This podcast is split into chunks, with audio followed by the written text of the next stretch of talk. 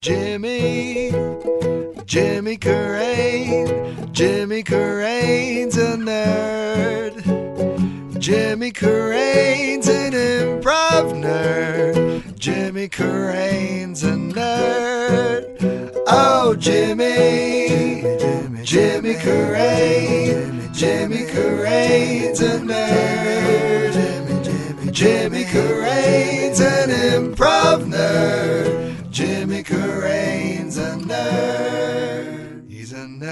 Hey, everybody, this is Jimmy Carrane, and you're listening to another episode of Improv Nerd, sponsored by, are you ready? The good people at Hotel Lincoln.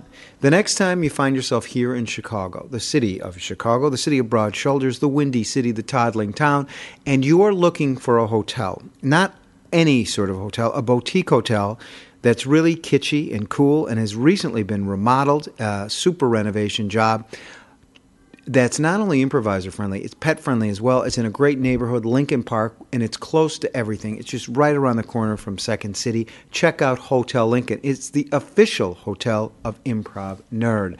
Our guest today is Bill Arnett. He's originally from the great state of Florida. He is a well respected improviser and teacher and writer at IO Chicago. He's played with the legendary Herald team People of Earth, and he currently plays with an amazing group of people, some of the best improvisers in Chicago, 3033.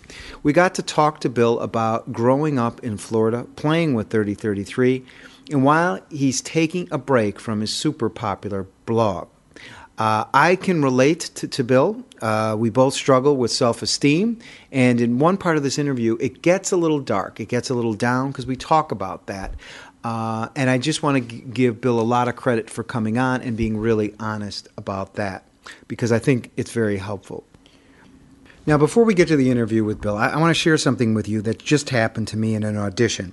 And if you're listening to this podcast right now, chances are you're in comedy, which means you audition a lot. And let's hope you're auditioning a lot more than you're getting high during the day. And I mean that sincerely. And I've talked about this before. I'm an actor here in Chicago. So when a TV show or a movie comes to town, sometimes I get an opportunity to audition for a small part.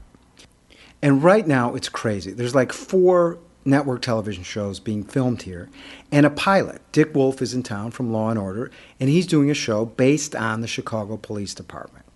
Now, my agent got me an audition for a small part for that pilot. It was like five lines, and it was like a gruff cop or an angry cop. And I say angry, but I always make the ch- choice, no matter what script I get, to make it angry. So that's why I've never gotten any national commercials. And they're really incidental parts. I mean, they don't even have names. It should be just like, you know, jerky cop number three. And all you're really doing in these parts, because I've done a couple before, is you're just spewing information to forward the story. So I get this idea. I don't know what, what, what I was thinking, but I get this idea like I'm Bob De Niro or something, like I'm a method actor, and I'm going to go in character. I'm going to go right into the audition and I'm going to already be in character, which means when I enter that room and the director and the producer and the casting director and the writers are all sitting in the couch and they want to do small talk, I don't do it. Why? Because I'm in character. And you know what? Jerky cop number three wouldn't make small talk. So I just go right into the scene. And I do a good job. I actually do a very good job. But the response I get was like, thank you, and I leave. The whole thing lasts 90 seconds. And I'm like, oh my God, what just happened? And I'm bummed out, but I'm not bummed out because I did a bad job at the audition. I did a good job at the audition. I'm bummed out the reaction I got from the director. So the next day, I get this phone call from my agent. And my agent's like, Jimmy, I just wanted to pass on uh, some feedback we got from the casting agent from your audition yesterday. And I'm like, okay. And he goes, they really liked your audition, but they thought you were a jerk. Why didn't you make small talk when you came into the room? And I said, because I was in character. And there was a part of me that thought, well, I did such a good job that I didn't get the part. And then there was the other part of me that felt like I had done something wrong. So I got off the phone with my agent and I started to make other phone calls. I was smart enough to call a couple on camera coaches that I've worked with and my friend Charlie Finn out in Los Angeles, who's a very successful actor. And they all said the same thing. And I'm just going to boil it down for you. And they said, don't go in in character because they, the casting people and the directors and the producers, don't get to see an opportunity of you acting. And the other thing is, you don't want them to have even the slightest doubt that you might be a nut job or a jerk. Because when they're doing a TV show or a movie, the last thing they want to do is have to deal with some jerk or nut job because there's a lot of pressure on them. It's a very tight schedule and there's a lot of money. And then they said something too to me. They said it's a very small adjustment, which I intellectually get. Emotionally, I'm not there yet. I think you're really going to enjoy this interview with Bill Arnett.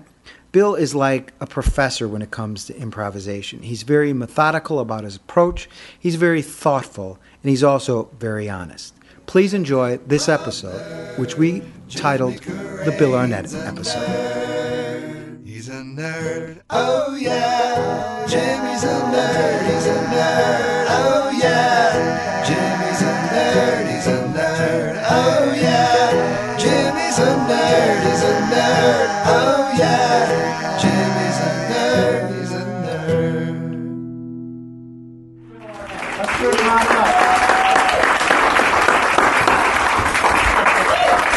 Thank you, Bill. Thanks Thank for, you so much for being on the Well, show. thanks for having me, man. It's no problem.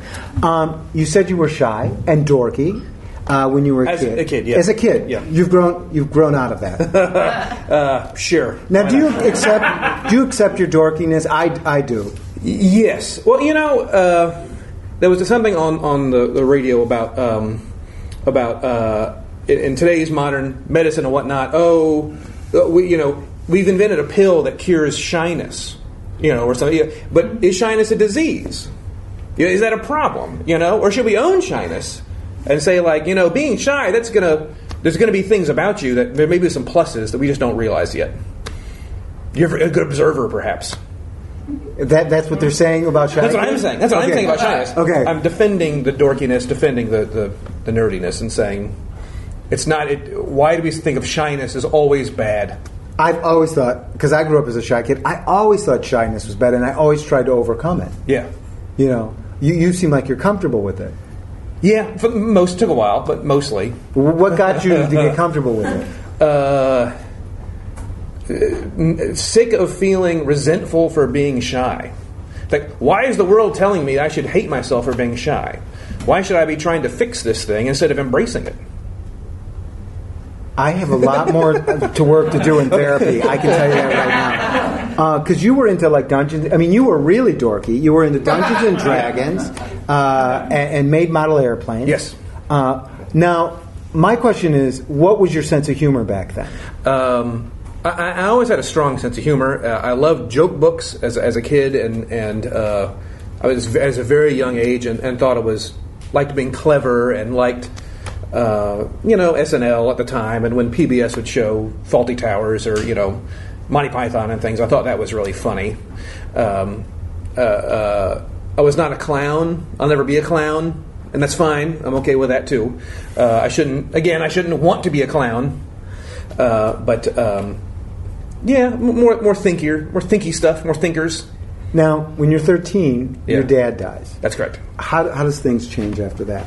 Uh, yeah, it was very sad. Not gonna lie, we had we had a, a, a, a, a nice family and a good growing up. And if I could just get political briefly, uh, uh, thanks to a strong social safety net, we didn't have to sell the house. You know, because you, you can be a hard worker, but then my dad was a very hard worker. He had several of his own businesses he started. Uh, uh, we, in fact, we didn't. In fact, it would have been nice to see him more. He was such a hard worker, but then tragedies happen to everybody, you know. Uh, so we were, were very fortunate that uh, uh, we had some things put away and whatnot, so that was comfortable. And you're probably going more in terms of less our financial situation, but more in terms of our emotional. Yeah, yeah, Okay. yeah, yeah. what about how was that? Because that had to be hard as a It was- 13 year old boy losing his father. It was very hard, and, and it, it, in ways that I didn't really understand until much later in life. I think I got stuck at 13 for. I was always a late bloomer, and like I got stuck at 13, like through college. You know, I'm like a sophomore in college, and at a party, it's like "B- b- b- beer. You know, it's like uh, you know, uh, uh, you're in college, man. You shouldn't be afraid of those things. You shouldn't be it, it took me a long time to become an adult. I think because perhaps I lost you know, male role. The person who says, "Hey, it's okay," you know, the person who gives you your first beer is is not there. You know, so I, I got stunted a little bit in that regard. So you didn't have a, a role, you, Yeah. a role model, someone showing you what to do. or giving you- giving you permission to, to do things, you know, permission to be an adult, permission to think the way you think, and, and, and learn to shave, learn to drive, you know, all, all these things that um, that I think your parents do kind of accidentally. You you you your parents are your only you know. I never thought of my father as my male role model, but he's the one who gave me that's how an adult acts. That's what an adult does. You watch your father, you watch your parents. Say that, that's what an adult does. Uh, Were you angry about it? I, I, my reaction would have been anger that something was taken away from me. no, I was too. I was too much of a coward to really feel angry. I guess to blame somebody else or something else. It just it was just really depressing. It's depressing and sad. Um, and then you go to the University of Florida. Yeah. You major in electrical engineering. Yes. And because of some weird mix up with a guidance counselor, uh, you have to take an improvisational class called Social Politics in the Theater. Yes. Uh, in What, what, what, what do you do in that class? in the, the, the, to fix the uh, fix the story, but to go back a little bit in high school. Uh, there's a, a program called the Florida Academic Scholarship. If you meet certain benchmarks and you go to an in-state school, you get you know two grand a semester or something. Uh, but you had to you know you had to take four years of English. You had to, you had to like take college prep kind of courses, and one of them was uh, uh, some kind of active fine art. And I was going to take pottery my senior year. I was going to take pottery, and my counselor was like, "No, you you got it. I went through the numbers. You're cool."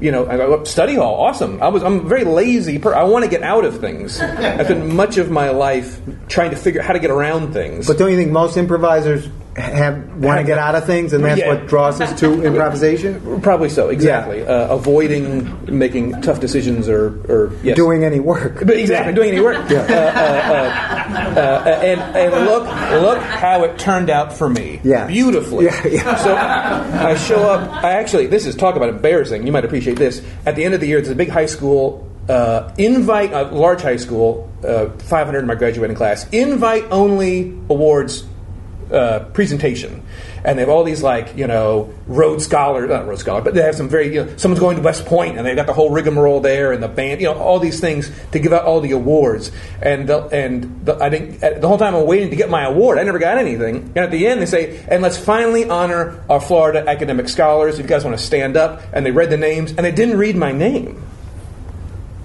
And that should have been a signal to me that maybe my counselor screwed up. but I'm sitting there like, why did I come? Did they invite only awards maker? I didn't get anything. And I was so embarrassed, mortified, mortified. So what did you do after that? Well, I, I would have gone home and just gone to bed. yeah, pretty tried much. to take my life. Hide Yeah. under some pillows, you know. Yeah. It's like uh, uh, it was. We didn't, have, we didn't have a pile of coats to hide under in Florida. Right. It's uh, warmer there, yeah. Yeah. Uh, uh, yeah. It was just devastated. So then how? Then what? So so you, you're in this you're in this assembly. They don't acknowledge your Yeah. thing, and then do you go home to your mom and say what's going on? Did you go to the counselor? Well, we, we again, I'm mostly a coward and mostly like, well, yeah, hmm. I probably screwed something up or something. We, we just assume that it was fine, uh, and then when I get when I get to college, they're like, oh no, you didn't, you didn't take a performing, you didn't take pottery, you don't deserve your two grand a semester because you didn't take pottery. Uh, so we're freaking out. My mom makes an angry phone call to the to the, to the you know the people da da da da da, and they say, "Fine, you have to take a performing fine art your first semester," and they don't have college pottery. You know, it's not like you can't pick that one up. So the the class that was available was this. Uh, Improvisation for social and political issues. Yes. And what do you, what do you, what the what do you do in that class? avoid social and political issues. and instead, it was mostly sketch at the time. And it was like, guys, we got come on now. We're doing a show at the dorms. We need some social. We need some. We need that date rape scene. Like, uh, uh, uh. we wrote a bunch of funny scenes. We can do we can do some funny scenes. What we need, you know. So it was mostly trying to keep the morality hammer locked away. Uh, but it would show up, and we would have to do scenes about alcoholism and things. That was And then while you're there, you join the campus improv group. Yeah, Theater And- Strike Force. Uh, and then you go down to Austin and you take this long form workshop with Amy Poehler. Now, that's the first time you're ex- you're exposed to long, you know, Chicago style long form. Yeah. What happened in that workshop and what changes? Um, i- i- you know, we had been, as anybody who's learning improv not in one of the major cities, you're, you're kind of cobbling together books and things and stories. This is pre internet, uh, uh, well, pre internet as we know it. Uh, so this was the first time we got to work with somebody who's like, been doing it for a long time, semi professionally. This is right before UCB moved to New York. Uh, so to have someone who is sure of themselves and not constantly, you know, uh, uh, really knows what's going on, it really made an impression on us. And, and me and a couple of my buddies uh, just, you, you quickly realize that when you go to festivals, that the best. The best groups are from Chicago, and the best people were from Chicago. The coolest, most interesting people as well. Uh, so we were like, this is where we have to go. And then you come here to Chicago. Yeah. Because of that. Mostly, yeah. And then you get you start a day job. What what was your day job when you came here? Temping. Okay. Temping. Uh, Were you a uh, good temp? Yes, for a while. And then what Uh, happened? uh, I, I was mostly a good temp, but uh, the, and this is the, maybe the bravest thing I've ever done in my life. Um, uh, if anyone's temping, what they do is when you first start temping, I went in and said, "Look, lady, give me, I'll stuff envelopes," and they're like, "Okay, nine bucks an hour sound good?" I'm like, "Well, what? Nine bucks an hour stuffing envelopes? That sounds amazing." Selling myself short, me, you know, not knowing that I could get 14 because I, I know, I know word price, I know Word, I know Excel, but I'm just like. Oh, thanks, lady. Nine bucks an hour stuffing envelopes, and I, uh, you know, after a year, I realized, like, wait a minute, I'm being undercut. And and I would tell them, I think I, I, I know Word and Excel. Like, yeah, yeah, whatever. You're you're our envelope stuffer. So once, if anyone's ever temping, they actually have color coded envelopes with your information in them, like a file.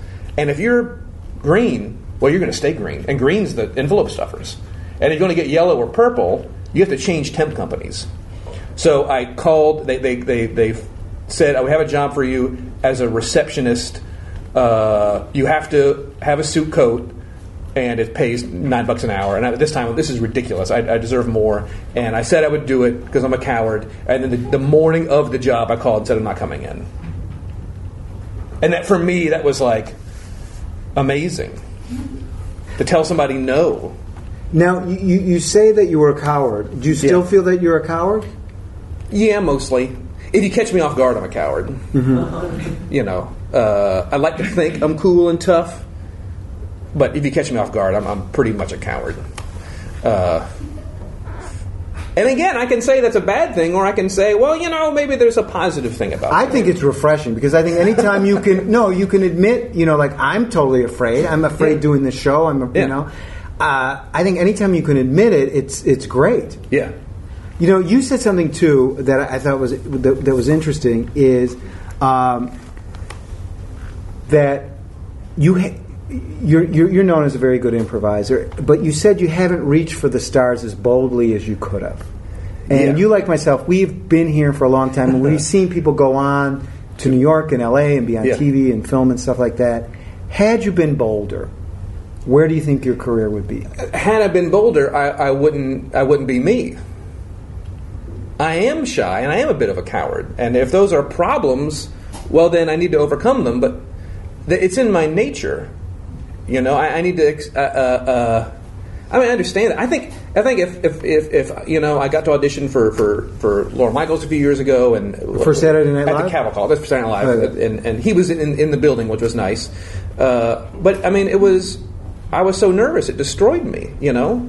And and at what point do I say this is going against my meat, you know, my my why should I be trying so hard to do something that if I got I would blow my brains out. You know what I'm saying? Uh, uh, uh, I couldn't I couldn't handle the pressure, you know.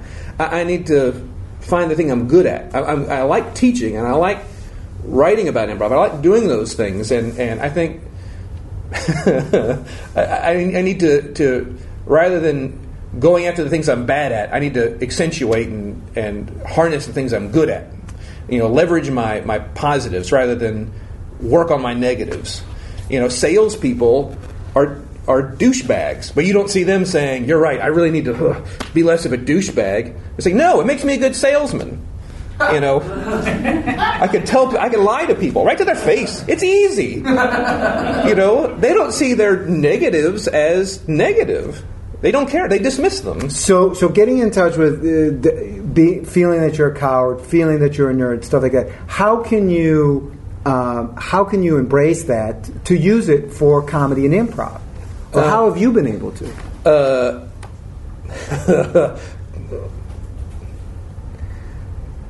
I don't know. there are situations where I think maybe I should have applied myself a little bit more. But give me an example. give me an example. Uh, I don't have a writing packet, and I really should. That a writing packet is if, lazy. if you want to get a writing Yes. job on like Conan or a sitcom or anything, or anyone anyone blows me. Hey, that was a great show. Mm-hmm. I produced this thing. Here's a writing. It's your calling card. What's prevented you from doing a writing packet? I think that's lazy. Okay. And it might be fear that I send something and someone reads it and thinks it's terrible and laughs at it. And someone's Mm-hmm. ha- sitting in their hotel room, you know, calling up their friends about this terrible sketch that I wrote. Mm-hmm. You know, Are you more f- afraid of success or failure? I love it. Uh, uh, Because I can tell you what I am. per- perhaps success, in in a weird sort of way. Uh, when you're already a coward and already kind of beating yourselves up, and, and by the way, I don't want to be that tortured artist kind of thing. You know what I'm saying? I, I, I don't. I, I don't want. You know, oh, he's so aloof, or you know, it's like no, I, I really am easily frightened, very easily. Sneak up behind me, and I will jump out of my skin. I'm very easily frightened. Um, I expect failure to a degree, to a small degree. I'm not morose at all, but I do expect it a little bit. So in some ways, I'm more comfortable with things being as they are, uh, uh, and success implies a great change. You know, your life is different after a success, and I'm not sure if I want always want that. You know, Yeah, I can relate. I can relate to it. I certainly can. Um, I'm very comfortable with fear. Okay. Very, very comfortable with fear. Okay. Success scares the hell out of me. And the closer I get to success, the more fear I feel. Yeah. And the more self loathing I feel. Yeah. You know, like the closer I get to anything successful, I feel like I'm, I'm going to die. Like I want to kill myself. Yeah. You know, you, you have the same. Yeah, well, I, I'm, I'm, I, I, for a long time, I, and, and still uh, try to keep an improv blog that I really enjoy doing. Which is great, by the way. Thank you very much. I, I enjoy doing it. And I, I do put a lot of effort in that, and I really enjoy doing it. I've been doing it now for about five years. It's been on hold for about a year or so because I'm trying to put stuff together for, for an improv book, uh, uh, and hopefully, you know, try to, uh, you, you know. I don't say fix them. There aren't that many improv books. There really aren't that. You have one, and, and, and there's a few out there, but there aren't that many. And, and I really think I can do that. Um, uh, but but in some ways, I'm afraid of like of doing it, and I have to make myself do it. And I know it's good. I know it's right. And you know, uh, people enjoy my blog, and people come up to me and talk about it and whatnot, and it's wonderful. So wh- why why should I be? And now that's an example of me saying, no, that's that's a bad fear. That's not that's not a fear of, of that's a bad part of your personality. Is being afraid to, to finish writing that thing and getting it done, and it's it's very close to being done. It should be done next year sometime. But uh, uh, Are you, because I have this too, are you afraid to, of getting bigger and being exposed? And I being dream- like, you wrote a book, now you're the expert. I dream about it. I, Okay. I, I like daydream about like, oh yeah, like th- this is this is so terrible and, and very personal. But like, this is, is are people enjoying this? I It's like a therapy session. Uh, uh, uh, uh, I don't have a I have. Uh, uh, I whole- do not uncover. I, I don't do insurance, but Okay. yeah, keep going. I just don't want to do the paper. But you know, do, do I I think other people daydream about success and, and succeeding and whatnot. But then when it comes down to actually pulling the trigger, I have a hard time doing it sometimes.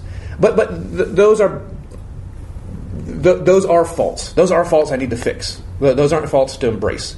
Uh, uh, uh, the, the fear that keeps you from doing what you have to do. You know, when my father dying, the fear of growing up was a bad fear. The fear of like, I, I shouldn't be afraid of girls anymore. I'm in college. You know what I'm saying? I, I, I, shouldn't be afraid of beer.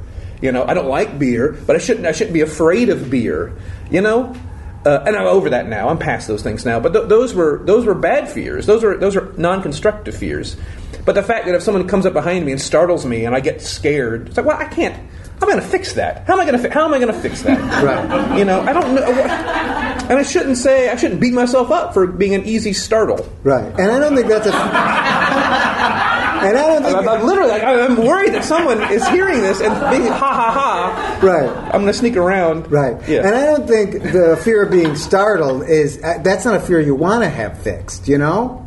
okay. Sure. Okay. Yeah. You, you Yeah, no, I agree. Yeah, yeah. It's a self defense. I mean, it's like, you know, if the, the world explodes tomorrow and we're like, you know, society falls apart, then being aware and easily startled could be a good thing. Yes. All right. I think it's a good place to, to improvise now. Okay. Don't you? Sure, I mean, because we've covered it all. uh, so uh, we're going to improvise for you now. And what, what, do you, what would you like to start with? Uh, did, did anything that, that we talked about strike anybody? Any word or phrase strike anybody as interesting? Startled. Startled? Sure. Okay. Okay. Okay. Great.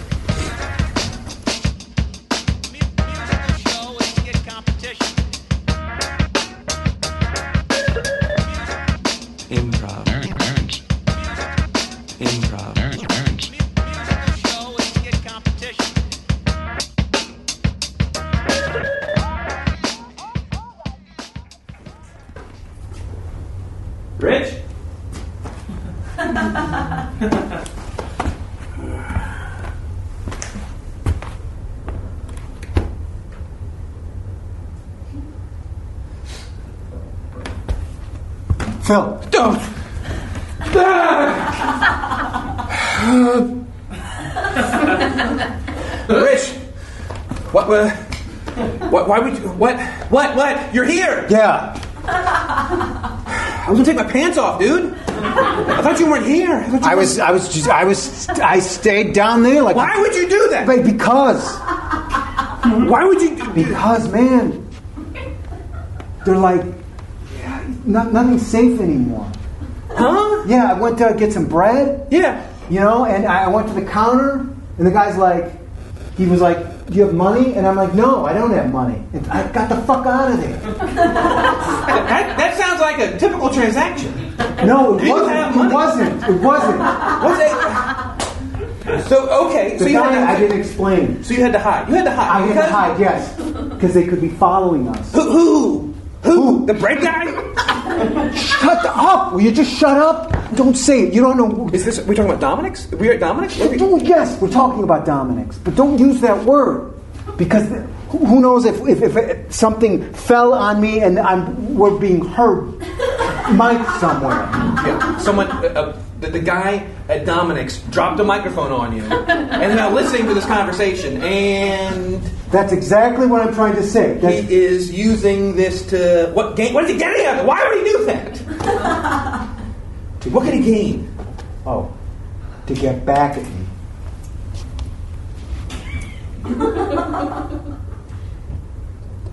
You that just, this just begs more questions, okay? For what? For what? For what? For existing. That's what they're trying to do. They're trying to wipe people out. Rich? Rich? Okay, sure, fine, awesome.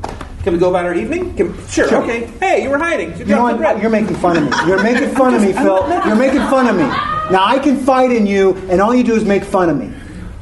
I'm going to check to see if there's a microphone in that. thing.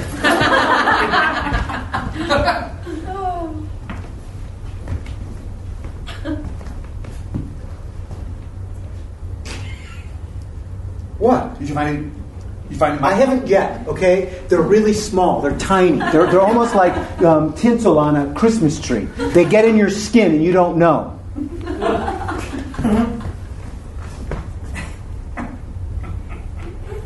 Why do you have to do this? Why, why do you have to do this to me? You- Honestly, why do you have to do this to me? I didn't know I came home. I came home. I had a date tonight. Don't you want to hear about my date tonight? Sure. I had a date tonight. Okay. I came home, and my buddy's hiding. Okay. And you crossed a line, dude. You crossed when you, when when microphones get under your skin. That's like that's a line. That's a crazy line. Okay. so that's just. Are you, you're saying I'm crazy? No, I'm just You're saying I'm crazy, Phil. Saying just like- just say I'm crazy, Phil. saying microphones get under get under your skin is crazy. well, there- there's nothing. Okay. That's crazy talk. That's crazy talk. It's crazy. You're saying I'm crazy. Just say I'm crazy, Phil. Don't talk around it. Okay? Because I can admit. You're not crazy. You're a saint. I wouldn't agree to be. Roommates with you. Oh, none roommates of your fucking pages. No, no, no, no. I don't have time for this. I don't have time for this. Rich, you're a sane man. You're a. Sa- I wouldn't agree to be ah. roommates with you. Now you're If I patronizing. I'm not. Oh, good for you, Phil. Really not- good. Good I'm for not. you. Good for you.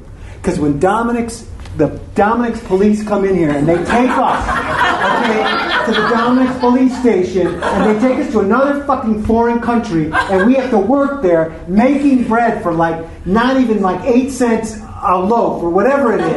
Okay, we don't have clothes, we don't have anything, and you and you are you're gonna you're gonna go there with me. I, I, I promise you, I will. If the Dominick's police show up, See, you don't, you don't even take it. You don't even take it seriously. Pro- you don't even take it seriously. I take you know it what? You don't even take it seriously. I take it seriously. I got kissed tonight. I, she kissed me. Okay, that's where I'm at. That's where I'm at. So you know where I'm at. Okay. Okay. I'm getting a second date. I'm getting a second date. So like, let's let's roll See- reverse. Let's roll reverse. Okay. You you get a second date. All right, and then you come in humming to yourself.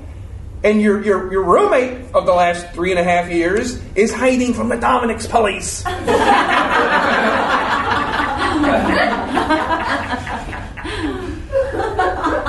Okay, that's where I'm at.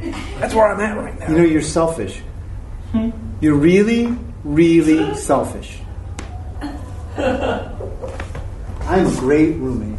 I've been a great roommate for three and a half years. you have, yes, yes, yes, yes, yes. And I'm going through a crisis, and you have to bring your good news into the house.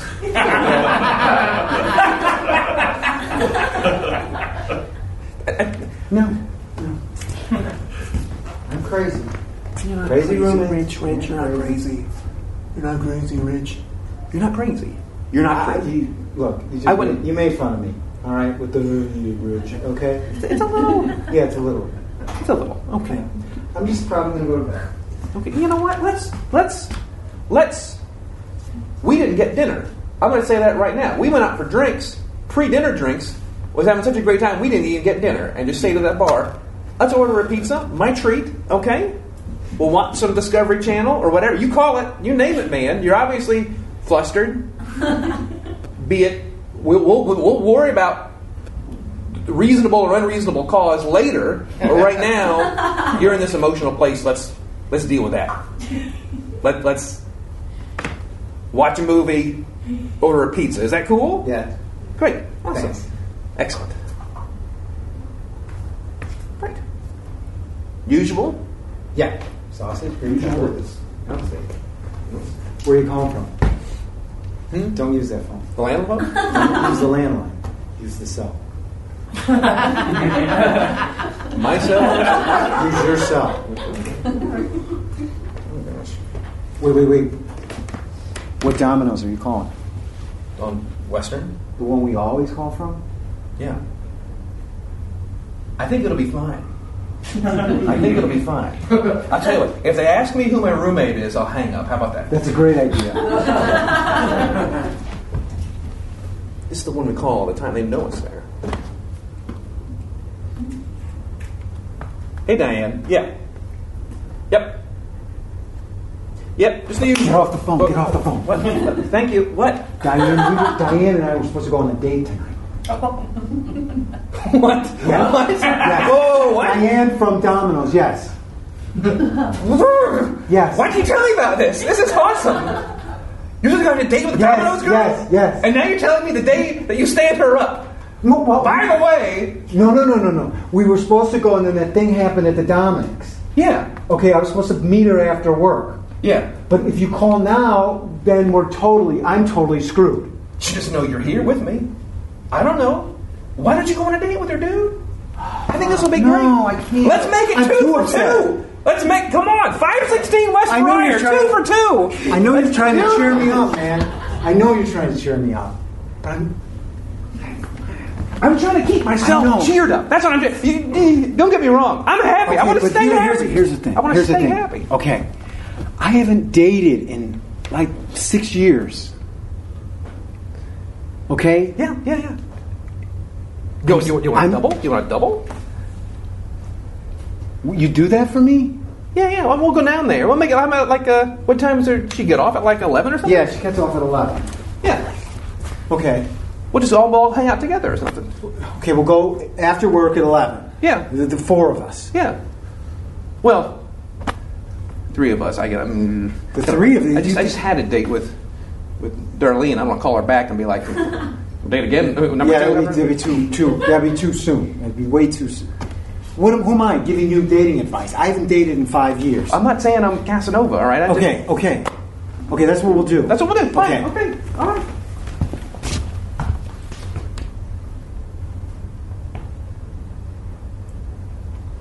Yeah, you got Bert.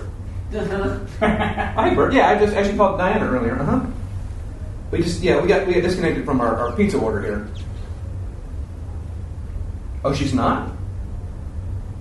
Cool. Okay. Well, the usual then. Where is she? Hmm. Where is she? I asked. Is she is she there? She's on delivery.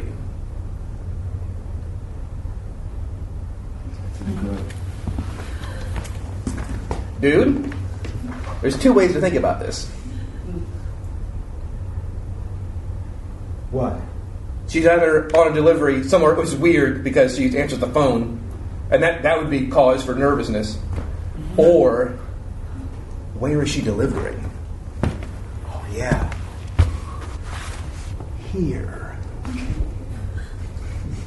You're right. You are good. You are good. Okay. I'm gonna get you. Get dressed, man. Get dressed. Okay. Yeah. and you know what? Let's put on a show for those Dominick's microphones, okay? Improv. Nerds. Improv. Nerds.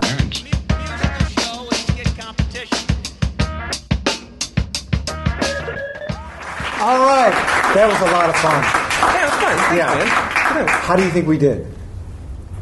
I think we did all right. Okay. Okay, it was. I mean, of, of that style, it Okay. was good. What kind of style was that? Um, uh, uh, uh, relationship scene. Uh huh. Slice, more slice of life relationship scene. Slice of a life. Right. Maybe not. General public at large's life. Right. Uh, uh, that'd be a slice of life relationship scene. Mm-hmm. You know, Eh, there weren't really any games we were playing. Maybe a few little ones here or there. Right. But but eighty five percent of our attention was towards maintaining our characters, mm-hmm.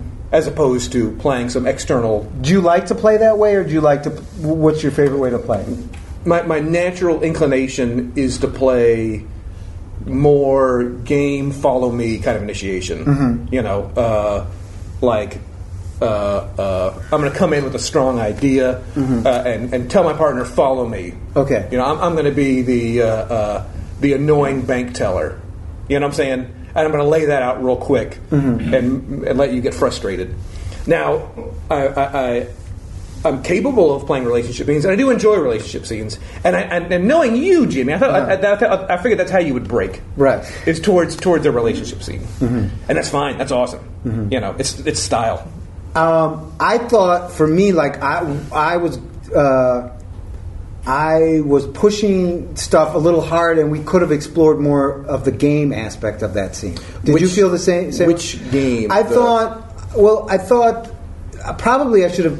I felt I, I could have been heightening the Dominick's and the paranoia. Certainly. So I, I think I backed off that a little.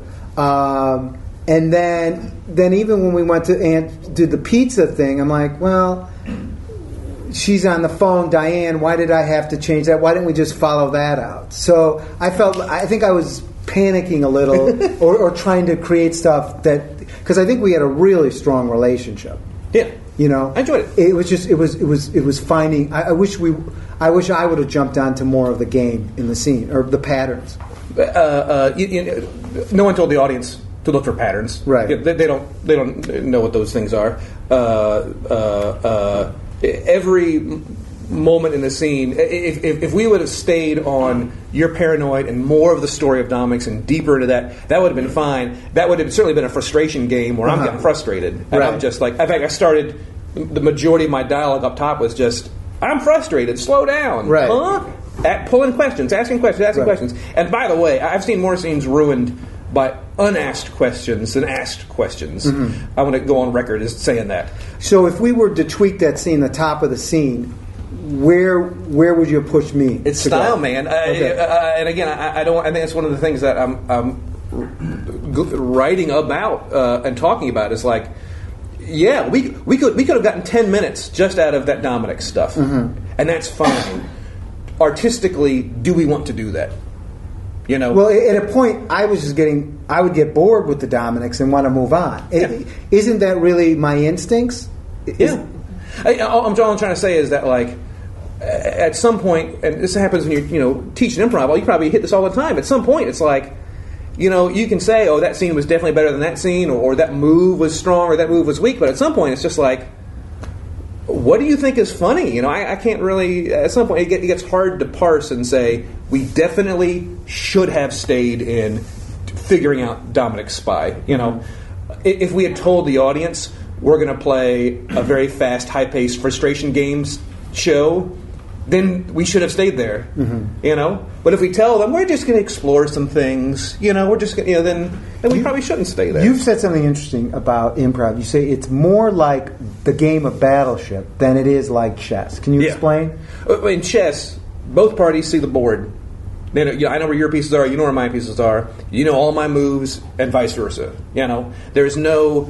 I may not know what you're going to do next, but if I've played you before, I may have some ideas what you're going to do next. Battleship starts with complete lack of knowledge. I don't know who you are. I have no idea where your ships Now, for people who don't know Battleship, it was a game where there was. You, you, it Yeah. was. Can you explain it? you have you have a, a little grid in front of you, and you can play it on paper too, of like I don't know, fifteen squares by fifteen squares, maybe twenty squares by twenty squares, and you secretly put your little ships on these squares, and the ships take up two, three, or four squares, uh, uh, and you can put them anywhere you want, and you can't see where I put my right. ships. So I would say B nine, and then and I would find that square, and I would either say hit if you landed on one of my ships, or I would say miss if you missed one of my and ships. the whole idea was to sink the battleship. Sink the battleship, yeah. to- Right. To sink all the ships, but Right. you don't know where they are. But once you start getting, and, then, and that's just it. Is at the beginning of that scene, I had no idea. I'm not going to lie. The very beginning of that scene, I thought I was uh, a dry cleaner. Okay. I was, I was going to be an employee at a dry cleaners. I'm just, just straight up. I promise. I saw you hiding, and I st- said to myself, I don't. I have no idea what the scene's going to be about. Zero idea at all. Just like Battleship, but. I'm probably not a dry cleaner. You know what I'm saying? Right. B19, miss. Dry cleaner, miss. You know, uh, uh, I'm probably not a dry cleaner. Uh, uh, so I'm going to be a guy. At first, I was like just a guy, I'm going to be coming home from something. I took my hat off. You know, it's like, uh, uh, uh, now we're getting some hits. And now you and I are both getting some hits. And now we're starting to see. Because once, once you get a hit in Battleship, then you know, oh, well, that ship must be those adjacent squares. Those are also going to be hits too. And you may miss, but once you start figuring out, once you get two or three in a row, it's like, oh, well, this next one's a gimme. I know I'm going to hit right now.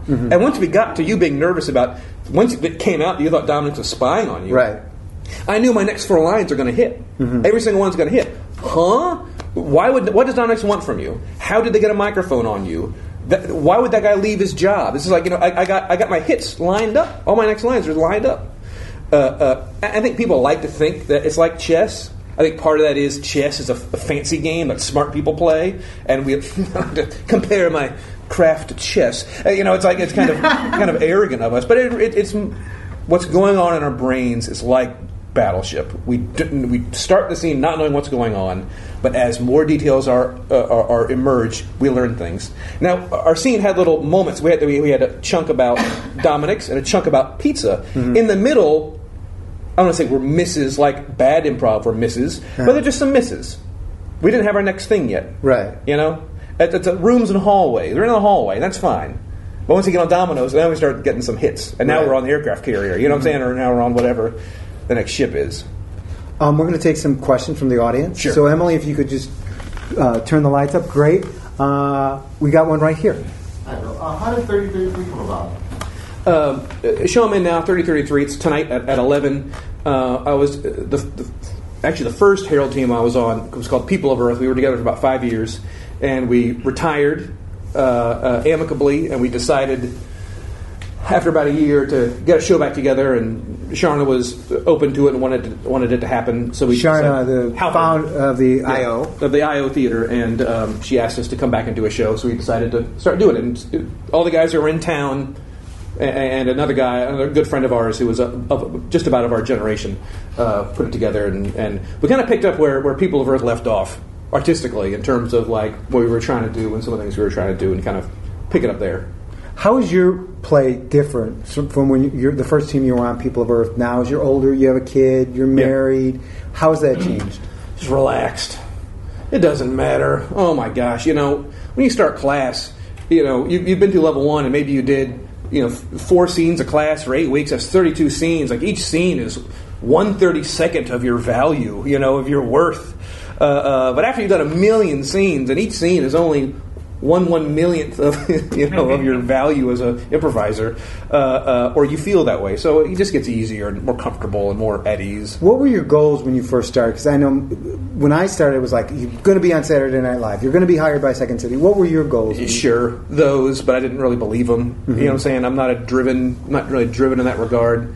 Uh, as, as a lazy, wait and see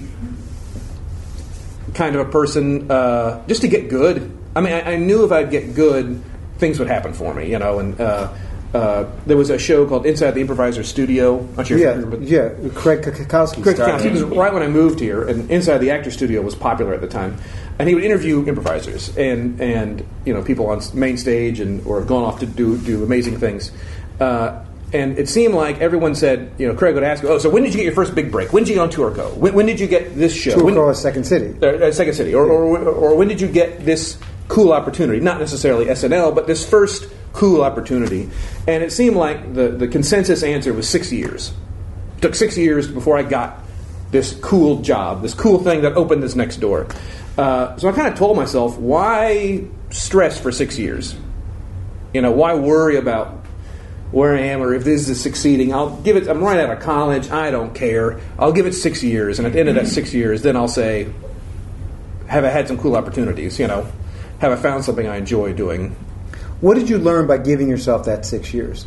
Just to, to relax and not uh, uh, not compare myself to other people. Not worry so much about my own progress. Everyone's progress is, is so so different. I mean, just it, it's it's we like to think that there's a, a well first you get this job and then you get TourCo and then you get this job and then you're on main stage and then you're on SNL but it doesn't work like that and in fact few people actually have that go through but we, we, we want there to be that we want there to be if you want to be an accountant there's like a well trodden path to becoming an accountant but there's no well trodden path to writing on SNL Why do you think we? Because to me, that's the myth. That's like the Yes. im, imp, improviser's myth. Yes. Why do we want to hold on to that? it gives us something to do. It gives us a, a journey. It gives us a goal.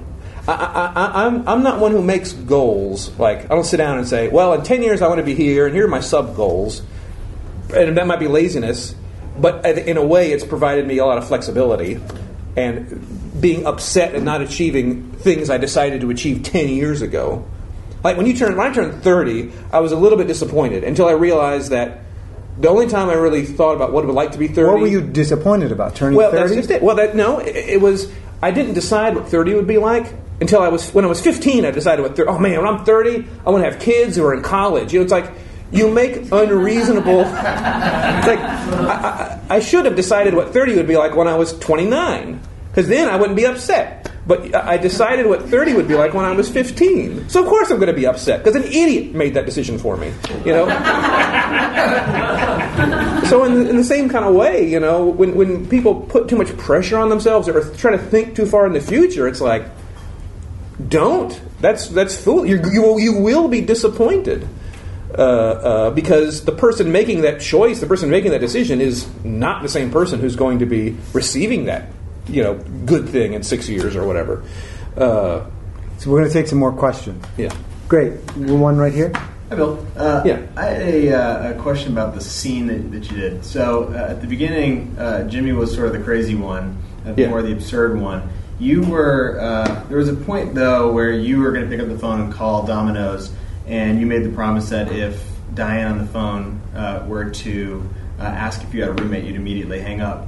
And um, I, Jimmy uh, kind of like uh, jumped on jumped on the next offer pretty quickly. But uh, were you at all inclined to confirm his fears and hang the phone up?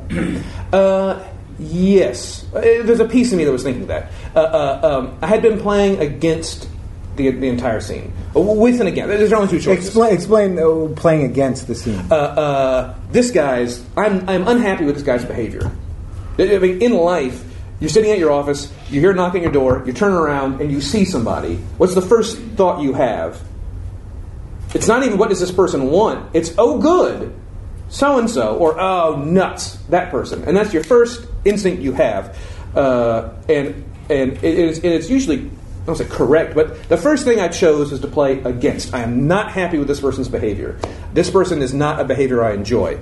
Uh, so I'm probably going to stick with that as the thing goes on. Now, do I have to be furious at him? No, there's ups and downs. I mean, we, you know, but I'm probably going to be that way. And it, it's- it could certainly be funny to be like, "Oh my gosh, oh no, they, they asked our Dominick's Fresh Values card," you know, like uh, uh, that could be that could be funny. But in a way, it could also erode the choices I made up to that point. You think it could have been like a status shift where maybe he became the you, you became more of the paranoid Yeah, I mean, I, I can certainly see that. I would have to see that scene to see if it was it would succeed or fail. But ninety nine times out of ten, me personally, do whatever you want. I didn't mean it like that. Like, like, but like typically, I, I typically stay. I typically stay in my thing. Um, I, you know. I I would rather play what's probably true than what could be true, and perhaps some funny moments have gone by the wayside. You know, perhaps some scenes have not been as funny as they could have been. But I don't want to do that math. I've been in a million scenes. I just, I'm comfortable. Great. Uh, we got one here. Um, I was at a 3033 show a couple weeks ago, and there was a table of uh, drunk ladies that Yes. were, you know, making themselves part of the show. Yes. And you guys took that and you kind of did. You played. You became a group of guys that were trying to get with the ladies. But Yes. uh, what I was wondering is, what's your thought when that's happening? Like these people are kind of heckling. They're The, the, a, a detail you omitted was that the show was people at a karaoke bar. Yes. When suddenly their behavior is quite reasonable, quote unquote, uh, uh, uh, uh, uh, in that regard. It's easy to fold that in, and quite in fact, it's quite seamless. And in fact, it, it's it, it's that, that that's that's that's simple. That, that's easy to fold in people at a karaoke bar, you know, heckling or talking or whatnot. Um, uh, typically, again, I'm more of an afraid person. I'm more of a scared person. I'm more of a ignore them, and the house staff will take care of them. Hopefully, well, and if not, I won't do anything about it. Uh, uh, that's my typical proclivity. Uh, Do you uh, get a little? You, you say you're afraid, and, and uh, uh, what do you like when you're on stage? Are you in that state, or is it gone because now you're in a stage persona? Uh, uh, it's gone a little bit. I, my whole I hate being yelled at by superiors. That will crumble like a leaf. How did you last at the Improv Olympic with Charna? I, I barely. Okay. I, I- I do everything I could to keep that gun in the drawer. Right. And out of my mouth. Because my experience, I've worked there. She can yell. I mean, I'm scared of her. You Yes. know. I knew I would not do it forever, and I kind of, you know, signed that contract, deal with the devil at the crossroads, knowing that I would be breaking it at some point. Uh, uh, uh, where I was in my life was exactly what I needed, you know. Uh, yeah. Okay. Yeah. Another question. Yeah, so uh, during the first part of the interview, you described yourself as cowardly and fearful and easily startled. But you played, for the most part of that scene, the high status character in the scene. Yep. Uh, is that difficult for you? And have you ever thought, well, why don't I, why don't I play a high status version of Bill Arnett? Yes, but then it doesn't. It all falls apart. What in life? Uh, uh, it's not hard. I, I I like. I like acting. I like doing these things. You know, as weird as it is to be like, man, you studied engineering in college, and now you're an improviser. I was the guy in K through 12 that loved doing oral presentations. I loved oral presentations. I was the one person who would volunteer to do oral presentations. Uh, I, I, I uh, in in college, I was a terrible engineer. Uh, my brain works like that, but I, I'm actually poor at math. When it, the math gets very complicated, I'm, I'm quite poor at it. But I, I like I like doing that. I like being on stage. I like doing these things. I, I had a, my last one of my last classes in college. I did not graduate.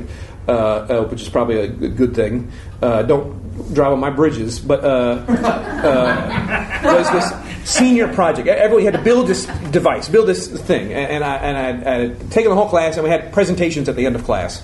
Uh, and uh, I built my thing. I had gotten ready for my presentation. I, I knew I wasn't going to go first, but we show up the day of class, and I know other people have PowerPoint presentations and slides and all kinds of things. They're going to demonstrate their thing, and of course, no one vol- no one in this room of engineers to be volunteers to go first. So the teacher's like, "Let's go alphabetical." A Arnett, you're up, and it's like, uh, and I get up there. My thing I had built, which was you'd hook it up to your phone, it would block 900 numbers. It's completely useless nowadays. Uh, uh, uh, but it would hook between the phone and, and the wall, and you try that 900 number, it would hang up the phone. Ha ha, you know, great. Anyway, uh, uh, it didn't even work. I got up there, dry erase board, drew some diagrams out, didn't have any handouts, no flyers, no PowerPoint, and at the end, it was like the the slow clap, and they were all clapping. It was like, really? Are you kidding? Are you kidding? And I, and I, I passed the class, even though my thing never worked.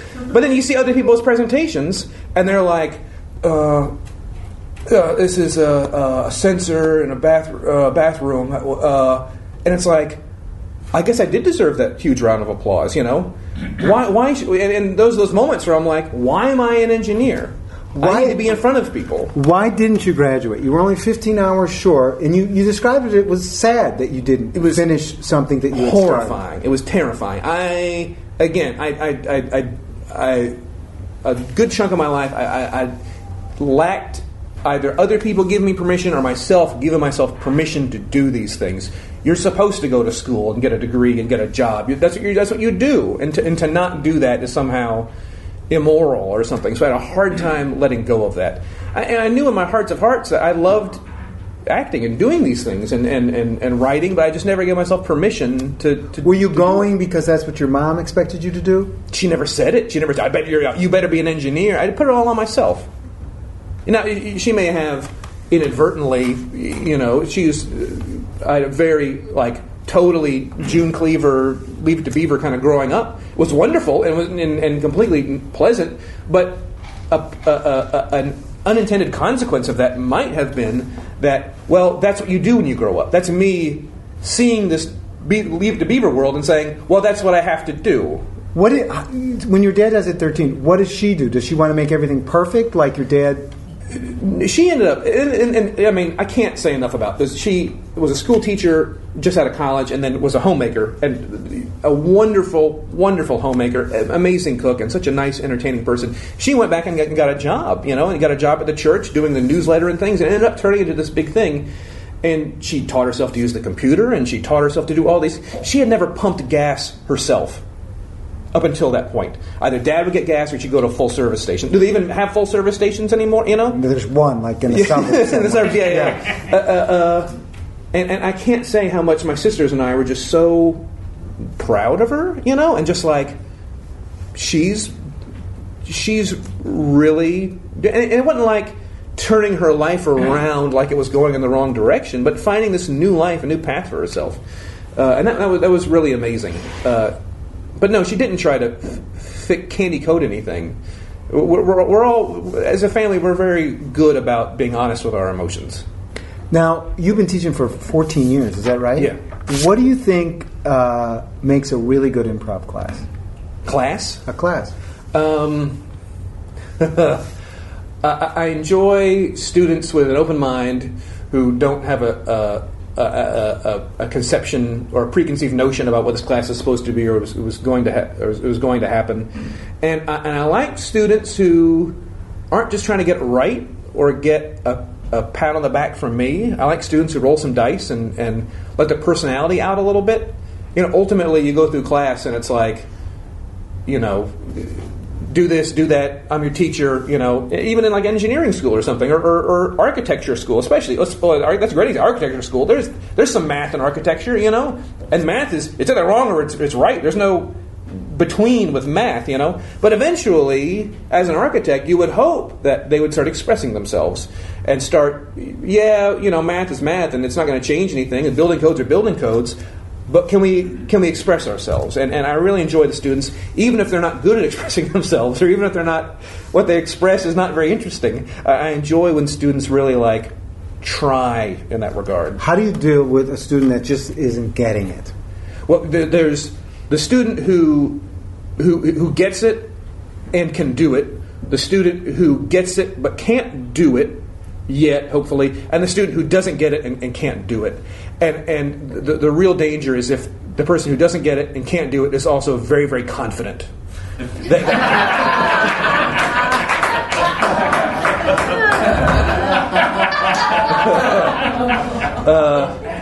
uh, that student, depending on if, if their confidence, you have to figure out where what their confidence is coming from, and if you can channel that and, and harness that in such a way that they can begin to accept that they have a lot to learn, uh, or you can just say, "Oh, that was great. Next two, all right." Who's you know? And I hate to say ignore them, but some people have problems that I can't fix. Right. Uh, and occasionally, And it's not an improv problem. Right. Yeah, I know exactly what you're saying. Maybe an adjustment of their medication, or to start taking Yeah, medication. yeah, yeah. Uh, what do you think? Uh, when we started, there was basic rules and stuff. What do you think is, isn't being taught that was taught when we started? um, a distinction between style and technique, which was trying to in our breakdown of our scene. I was trying to make that distinction, that or, or this question about did you think about when calling Domino's to being you know like oh no they want your Dominick's fresh values card number and it's like you know technique wise there's nothing wrong you know yes and there's nothing but it's this question of style and, and that's not right or wrong. You know, uh, you take a class from someone like Susan Messing or, or work with Jet Eveleth or someone like that, and then you go take a class from Noah Gregoropoulos or, or Miles Stroth, anyone who's at you know Los Angeles. It's like, who's right? They're so different. You know, and, and, and going through classes, no one ever sat me down and been like, yes, they are different. And it's not that, well, they're, they're just two points of view aiming at the same point. It's like, no, they're aiming at two different points. And that's fine. That is fine. That is a stylistic choice. Me choosing to not start our scene with a follow me initiation, ah, look, picking up your dry cleaning, as opposed to just silently closing the door, that is a choice of style. And, I, I- and we can't say one is right or one is wrong. Uh, what kind of show do you want to have? how long do you want to do 20 scenes in 20 minutes or one scene in 20 minutes and who's to say one is right or wrong one's better when, when i was starting pl- playing as fast as you could was considered that was the cool thing to do you know what i'm saying that was the, the Justin Faster, Bieber, funnier. bam in funny out Right. hit it and and and a show like trio which in that context was illegal uh, uh, trio was a show that started in, in 98 that was Probably just- like TJ and Dave today. yeah, like TJ and Dave, just two people, three actors playing something slow in a world of we've got ten people on our team and we play as fast as we possibly can. That was like heresy, you know. Uh, uh, and and and, and I just wished teachers or somebody would say. That's fine. It's style, man. It's all style. Who's to say, you know, rock and roll and country music, uh, almost the same instruments. You know what I'm saying? But someone get up here. I don't play guitar, but they could they could just give me two or three quick strums, and we can identify the genre on the same instrument. You know. So I think I think it would be good for all of us to take some ownership of our personal style and, and, and worry less about well everyone teaches a different thing and just kind of find your own thing. It's like no no no there's there's two or three dis- discrete styles and this is how you, you know, there's two or three discrete genres and this is how you, you play them as opposed to saying that's all just one big thing and we'll just all have some fun and pick, t- pick what you want from each teacher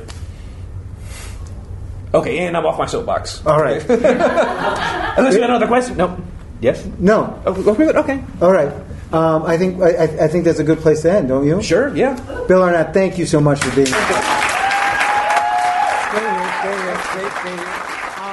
And there you have it. Another improv nerd is in the can. Can you believe it? I can't. I no. I really. I honestly. I can't believe it. Uh, I was going to about to to number it and say what number it was, but as you know, somebody like me uh, isn't good with numbers and screws it up. So we are just good. We title them now, and this is titled the Bill Arnett episode. Uh, we'd like to thank our guest Bill Arnett for being on the Bill Arnett uh, episode. It makes it easy, doesn't it? As well as the good people here at Stage 773 in Chicago, our home base, the people who treat us like a rock star. I want to thank my producer, as always, Ben Caprero. He's the guy who makes it sound so slick, so professional. Without Ben, you wouldn't be hearing my voice right now. Uh, and because you're smart people, you've already figured this out anyways, so I, I don't even know why I'm going to mention it, but I'm going to do it anyways. We're on feralaudio.com, and we're not alone on feralaudio.com. There's a, a lot of other great podcasts. It's a podcast collective. It's a cornucopia of podcasts. People like Chelsea Peretti, you might have heard of her. Uh, Steve Agee, you might have heard of him. Todd Barry, how about him? You hear, hear, hear of him? Uh, they're all on that. And if you like what we do on Improv Nerd, uh, go to Feral Audio and find .com, of course, and find that donate button. You don't have to look hard for it, and and donate some money to us because we really could. Uh, we would really appreciate it. We'll, we'll do nice things with it, like buy uh, toothpaste and toilet paper and soap and stuff like uh, for the Improv Nerd headquarters, which is my which is actually my house. Um, if you want more information about me, Jimmy Carrane, and my award winning classes, The Art of Slow Comedy, uh, and my, oh, I love this, my Improv Nerd blog, which gives you tips not only off stage as well as on stage to becoming a better improviser. There's wonderful, wonderful uh, blogs, so check that out. Uh, and all, the, all you have to do is go to jimmycarrane.com. It doesn't cost you anything to do it, uh, and it makes me feel good. If you want me to come to your improv theater or your college to do an, uh, a live improv nerd show and teach workshops, just contact me at jimcarrane at gmail.com. And of course, I, this is the part where I beg please, please, please like our Improv Nerd Facebook page. It really helps with my low self esteem. And of course, I can't forget about you, the people that are listening to this podcast right now. And some of you actually send emails and Facebook messages saying how much Improv Nerd means to, to you, and it's like getting a class. So uh, we couldn't do it without you, and I want to thank you as well. And until next time, remember walk, don't run. Jimmy's a nerd, he's a nerd, oh yeah. Jimmy's a nerd, he's a nerd.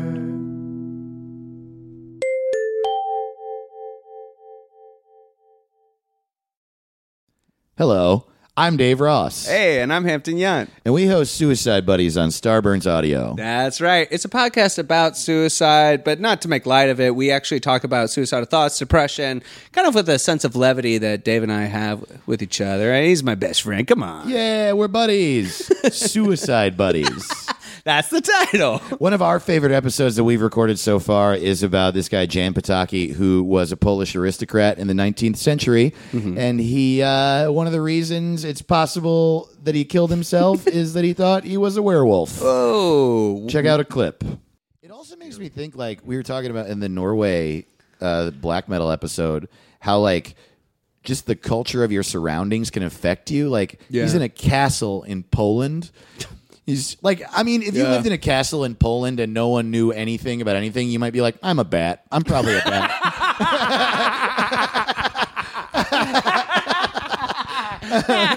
That's like literally what happened to Batman. he literally is in his mansion. He's like, you know what? Fuck it. I'm, I'm a, bat. I'm a bat. I'm a bat. bat. I'm a, I'm a I'm a bat. that helps people. I'm a bat that helps people. I'm a I'm a I rich- don't know what you want from me. And, Uh, my, and um, my girlfriend, she's a cat. She's a cat. My girlfriend's a cat. She steals things. She's a woman who steals things. She's a cat. I'm a bat. I'm a I bat. help people. She's a cat. We fight a penguin. my, uh, my-